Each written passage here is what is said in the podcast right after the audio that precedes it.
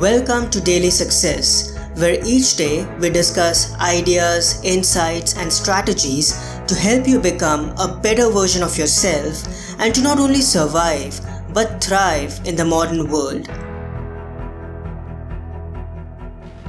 Sometimes fear just seeps in our life, and soon we start punishing ourselves with it. Gradually, it becomes a part of our everyday life and starts living with us uninvited. The problem is that as soon as a particular fear enters our mind, our mind clings to it. The traumas from our past start resurfacing and fearful thoughts begin multiplying in our head. We start thinking that something bad is going to happen, and the ensuing negative thoughts become hard to resist. Soon we find ourselves gripped with fear and horror in our present moments.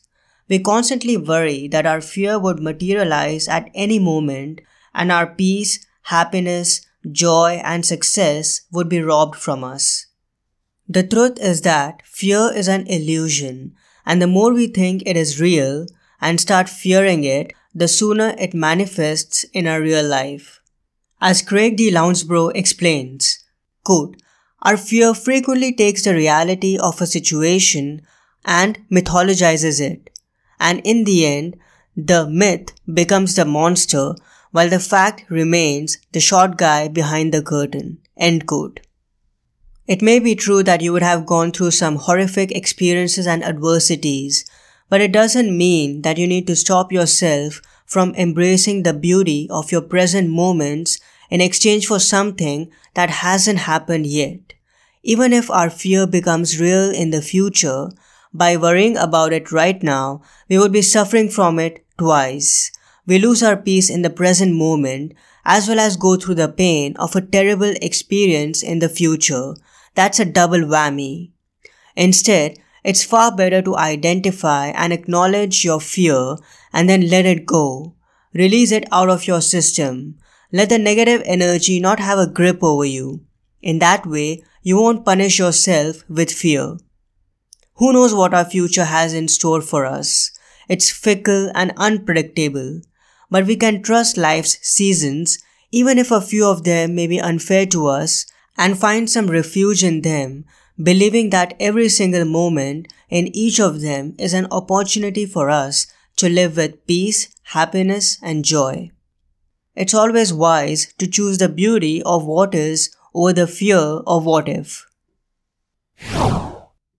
The end to the current global health crisis is not in sight, and we are still grappling with many heavyweight questions and dilemmas as we continue to go through it. This is the reason I highly encourage you to read my book Thriving in the New Normal, an 8 week program to safeguard your holistic health and help you grow through adversity. This eight week program comprises daily meditations that provide ideas and insights rooted in personal development, philosophy, and ancient timeless wisdom to help you navigate and cope with the unique stresses of today as we deal with the threat of COVID 19 within our homes, communities, and throughout the world. Each week, you will discover a specific powerful discipline, explain and present it with related meditations every day of that week to inspire deeper reflection and application. These daily doses will provide you practical strategies and sophisticated ways to manage your mental health, protect your precious resources, and rise above adversity. I'm confident this book will be a great resource for you in navigating these challenging and uncertain times. Grab your copy today at your favorite digital store. I hope today's episode added incredible value to you. For more helpful resources on personal development, philosophy, and holistic success, come visit my website parthsahani.com. I wish you an amazing day.